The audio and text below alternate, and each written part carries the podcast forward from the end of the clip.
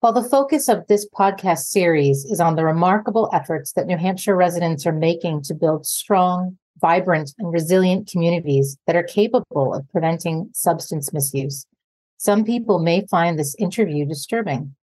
Today, we're talking about suicide prevention and mental health challenges. Feel free to take a pass if you need to take care of yourself.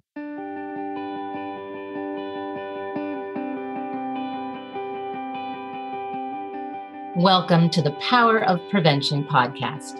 In each podcast, we will go deeper into the topic of prevention in New Hampshire.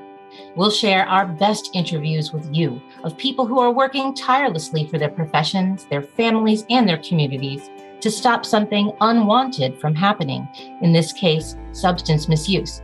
This is a podcast for people who are looking for solutions and want to make New Hampshire a better place where we all have the opportunity to live, learn, and thrive. We are hoping to make your lives a little better with these inspirational stories about substance misuse prevention.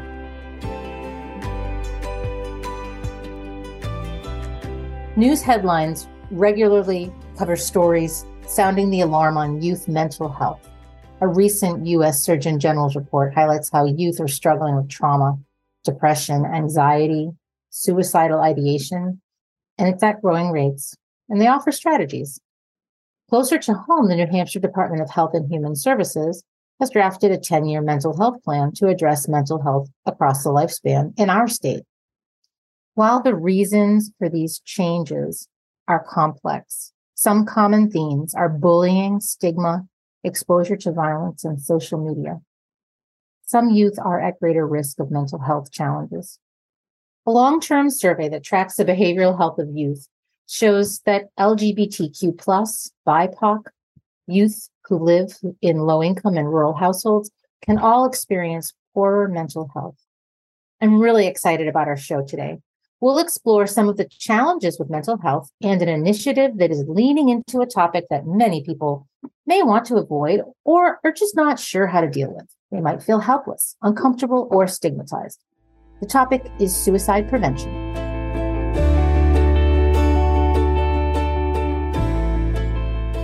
I'm really excited about our guest today, where we'll explore some of the challenges with mental health and an initiative that is leaning into this topic that most people want to avoid because they feel helpless or uncomfortable or stigmatized.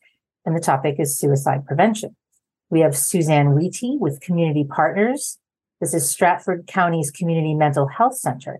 And she's also the co-founder of the Dover Mental Health Alliance, a grassroots community driven coalition dedicated to mental health education, awareness, stigma elimination, and suicide prevention. Now, Suzanne did not set out to become a person on a mission to prevent suicide, but circumstances close to home drew her to the work. I'd like to welcome you today, Suzanne Whety. It's so nice to meet you. Nice to meet you, Kristen. Thanks for having me. Thank you. So, Suzanne, as we were preparing for this interview, you talked about how you got involved with this work and your story really shows that anyone can make a difference you don't need to be a professional to make this difference and so i'd really like you to to bring us into that story Sure, sure. Just a little background. I, I have worked in Strafford County in nonprofit work for the last 20 years, and I've enjoyed I'm on the third nonprofit that I've worked for, and each of the nonprofits I've really, really loved their mission. But I think this one with community partners has really been near and dear to my heart.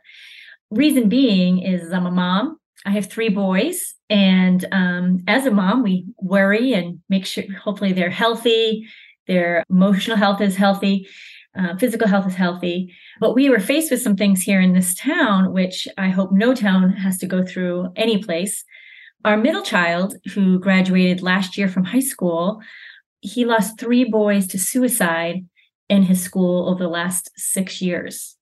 Started when he was in eighth grade, and then I think when he was in ninth grade, and then 11th grade. Three boys all took their own life by suicide. And that just has such a profound effect, obviously, for the family and the friends who know these these young boys but also it reverberated through the entire community and really, really, as a mom, scared me and others as to what's going on, why is this happening? And I don't know what to look for, what the warning signs would be, or I don't know how to help someone. And so I felt helpless because I was scared for my own children and uh, others in the community, but I didn't know quite what to do. So I, as a very active community member and volunteer with all my kids' stuff in school, I I set an appointment with the superintendent of schools. He was fairly new to our district. His name was Dr. Bill Harbron. And I set an appointment. I said, I'd, I'd, like to come talk to you about mental health and suicide in our school district. I don't know what we can do or what I can do, but I think that there could be some things we could do because, quite frankly, I was really tired of just having people go, oh, yeah, mental health challenges are a problem, or yeah, that's something that we should think about, but not do anything fortunately, Dr. Harbron was right on board and wanted to be part of doing something. We didn't know quite what to help our community, to help our families, to help our kids with mental health challenges, and also to really help prevent suicides in our town. One is too many, and we had three within a five-year time frame, and it was just really, really devastating to our community. So that's how I got involved with it. And Dr. Harbron, as I said, was right there next to me, willing to help and be a supportive entity with the school district to the efforts of what we've kind of accomplished in the last few years. That's great to hear such a positive story, actually, of what you kind of turned personal community tragedy into that, that you found that. I know we agree mental health is part of overall health. In a lot of people think about emotional health and wellness health really differently, you know, the way that we think about our physical health. You've said that if someone was having a medical emergency and needs CPR first aid, that you'd offer it.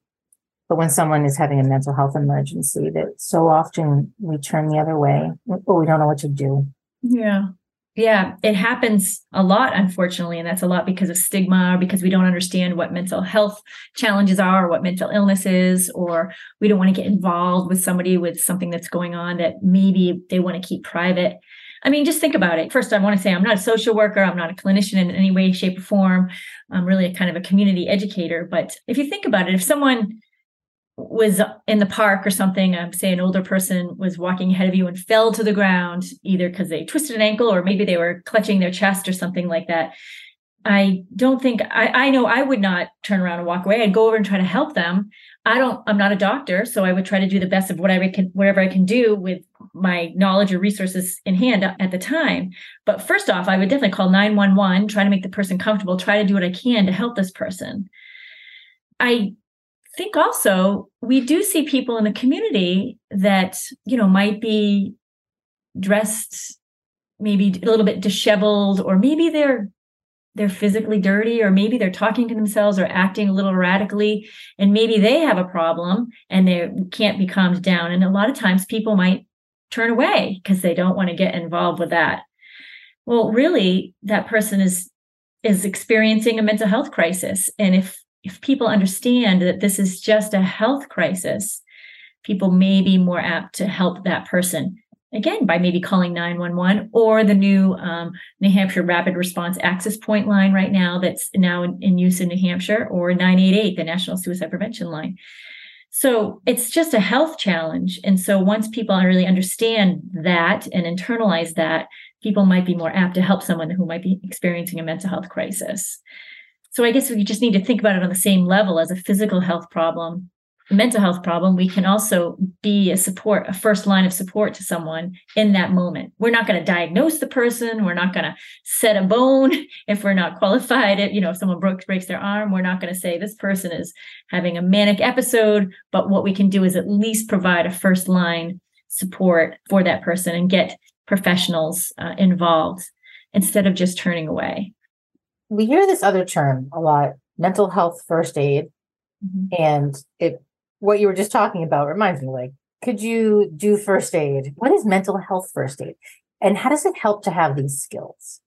How can people get involved in this? Yeah no that's a great question kind of i just sort of did describe that a little bit in that scenario. So mental health first aid is a curriculum that was developed in australia in the early 2000s and then brought to the united states i believe in 2008 and they have several different sort of renditions of this curriculum based on who you're actually going to be potentially administering this first aid to, like youth or older adults or veterans or first responders. But really, it's um, a curriculum, a skills based curriculum to teach people how to recognize and respond to someone in emotional distress. And then offer that first line of support and getting them help.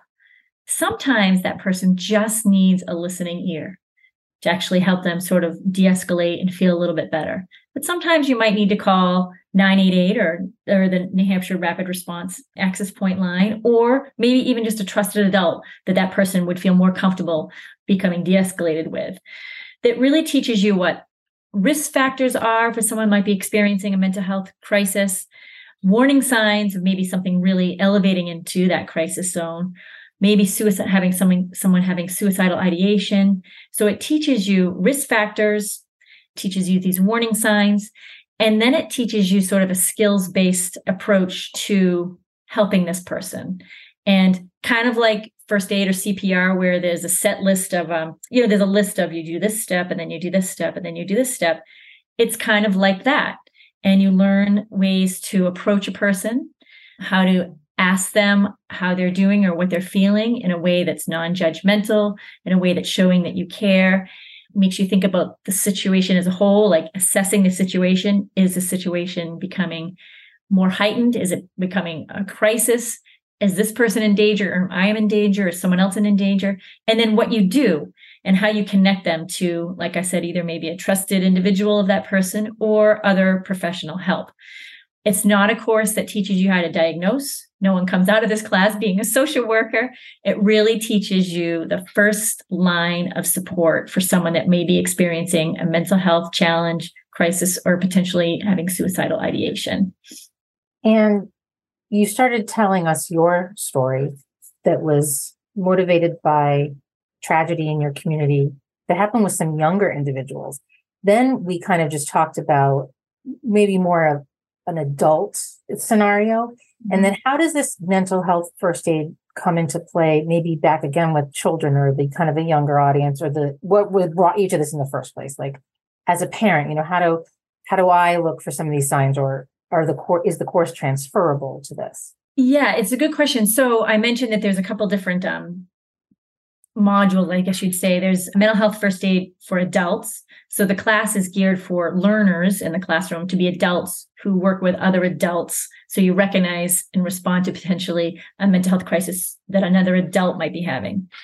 But then there's a youth module, which is the learners are adults, but you are teaching these adults how to recognize and respond to youth in emotional distress. So you think of people like teachers, this is great also for first responders, anybody that might be working with youth, you know, youth groups, faith based organizations, that kind of thing, camp counselors, anyone that might be working with youth. There's a module that really is designed to teach people, teach adults how to recognize what might be happening in a youth and how to approach them in the right way.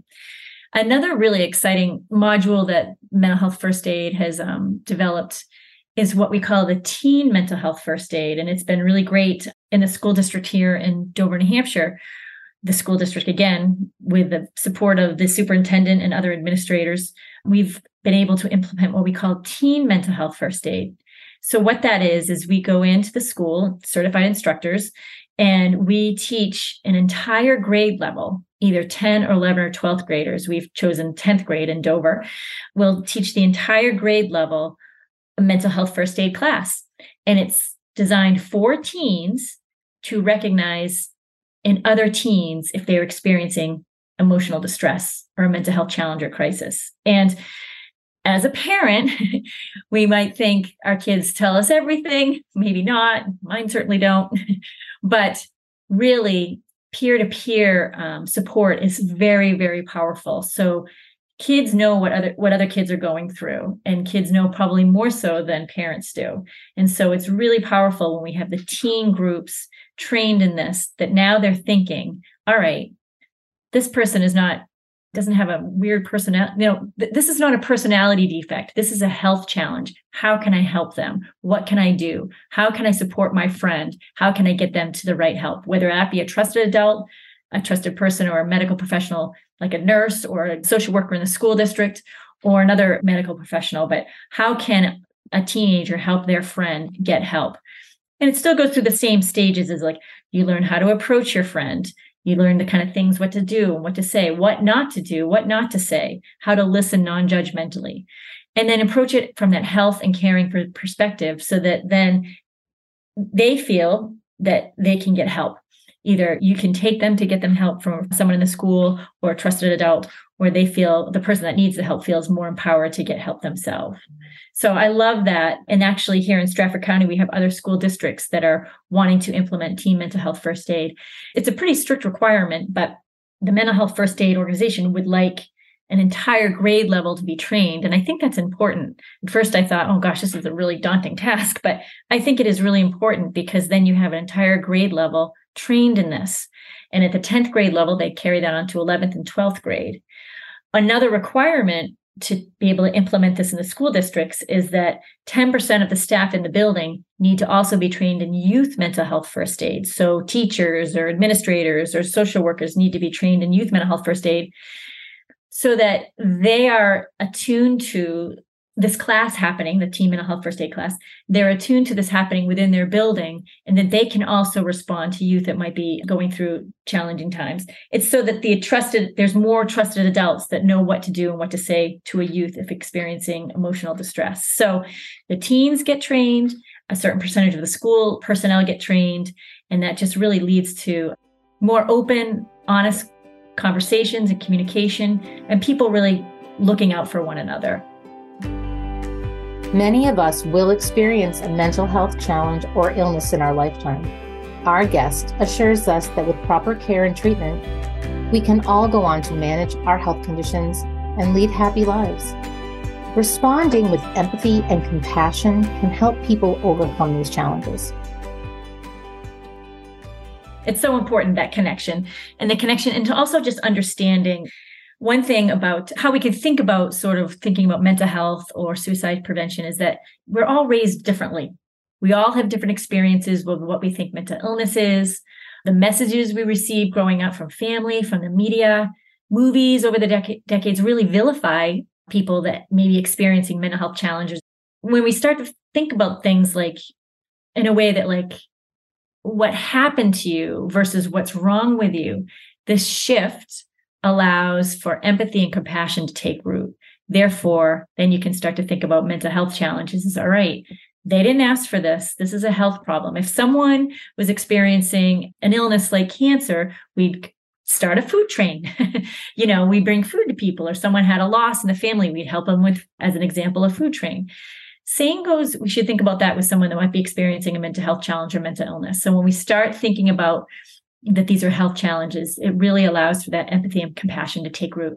And also, people need to know that mental health challenges, in many cases, people can recover completely from this, or they can get better, or they can learn how to manage these health challenges and then also live meaningful lives. So, with proper care and treatment, people can recover from mental health challenges I think that's great, especially when you think about younger younger children. You know, we're recognizing things earlier. Yeah. We don't want young people to define themselves that way or or feel that stigma so early on too. Absolutely. And we teach that terminology in the teen mental health first aid class because you can imagine what teenagers might say, like, oh, I'm so bipolar or something. But that's just the way we we talk about language and how language matters and that no one should define themselves by their health condition they're a person living with this or a person managing that. These things can, for the most part, be dealt with with proper care and treatment. But we just, as a community, as a society, really need to, again, build that compassion in us that know that this is a health challenge. And that helps remove stigma and builds empathy for those that might be living with some type of challenge like this. When I introduced you, I mentioned that you work for a designated community mental health center that has their developmental services provider and a family support center, and that's in your region. Take a little time to discuss like what are those services? What is all that? How yeah. can people access this? Um, thank you. Yeah, well, it's so Community Partners is the community mental health center for Strafford County. We are one of 10 community mental health centers in the state of New Hampshire. There's all of them dotted around the state of New Hampshire. We are also one of two community mental health centers who are also the developmental service provider, family support center, and we also hold a contract for ServiceLink for both Strafford County and Rockingham counties. So we are a big organization, not only working with those with behavioral health challenges, but also those with developmental disabilities. ServiceLink is another contract we hold, and um, they help individuals in Strafford County and Rockingham access and make connections to long term supports and services, family caregiver information, understanding and accessing Medicare and Medicaid options. So, community partners here in Strafford County has many, many different hats and roles within the community. People, we have a youth and family division for behavioral health as well as an adult division. So people can make appointments and come to community partners for those types of services. But I'm going to tell you the need for being seen by a therapist is so great and it's just amplified so much since covid that community partners as i'm going to venture to guess all other community mental health centers as well as private practitioners have a wait it's really hard to get in to see people these days so there are a couple other options first off if you're experiencing a mental health crisis or substance use crisis you could call the newly enacted New Hampshire Rapid Response Access Point line. That's the number. I'll just give it slowly. It's 833 710 6477. That will connect you to a mental health professional in your area, and they can either triage the call right there on the phone, which sometimes that's all it takes, or if they feel that it's more of an acute situation, they can deploy a mobile crisis unit to the person within an hour. It's not an ambulance, it's probably someone in their own vehicle coming to the location, a couple people, maybe a peer support specialist, potentially a social worker, and they will help the person right then and there.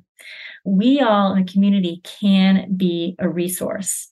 We just have to we just have to make sure that we we feel we're comfortable in the moment to be able to do that maybe we have a few things in our toolbox to be able to know what to say and realize that this is a health challenge and we should try to remove our own bias and stigma maybe the things we grew up with and recognize that we might be able to help this person or be that first line of support for them to, to get onto the road of, to recovery we ask this same question of every one of our guests which is what is your definition of prevention Oh, I love that question. Thank you for asking me. And I have to give a shout out to my prevention specialists here in the Strafford County Public Health Network because they are schooling me all the time in this kind of work as well. But with regard to prevention, it seems these days we're always managing a crisis, we're always putting out fires, and the squeaky wheel always gets the grease, right? But what if we greased that wheel before it got squeaky? then potentially a crisis could be averted. That's a very simple way to look at this, but I think you get the picture. Prevention is addressing a need before it becomes an issue. So I think this is how I feel about it. I think we need to move our thinking upstream past intervention and start thinking about how to improve health before a problem arises. Some examples are like getting the flu shot every year, having an annual mammogram, being comfortable and having no stigma to talk about your mental health to a trusted friend or a medical provider. Removing toxic masculinity. These are great prevention strategies. The challenge, however, is how do we measure these prevention strategies? How do we measure the impact of prevention? How can we gauge a community's health and track it back to prevention initiatives? That's really the difficult part. But I think is when we educate ourselves on mental health and wellness, we become more attuned to this as a health challenge Education gives us the vocabulary to talk about mental health. It removes barriers such as the stigma. It empowers us to seek help and it begins to change culture. Thank you. It's a good analogy and great explanation. Kind of a long one, sorry. no. I think it was great. Well, I'd like to thank you for being here with us today. We had a great conversation with Suzanne Muti with the community partners, uh, partners from Strafford County Community Mental Health Center. And thank you so much for, for talking with us today. Thank you for having me, Kristen. I appreciate it.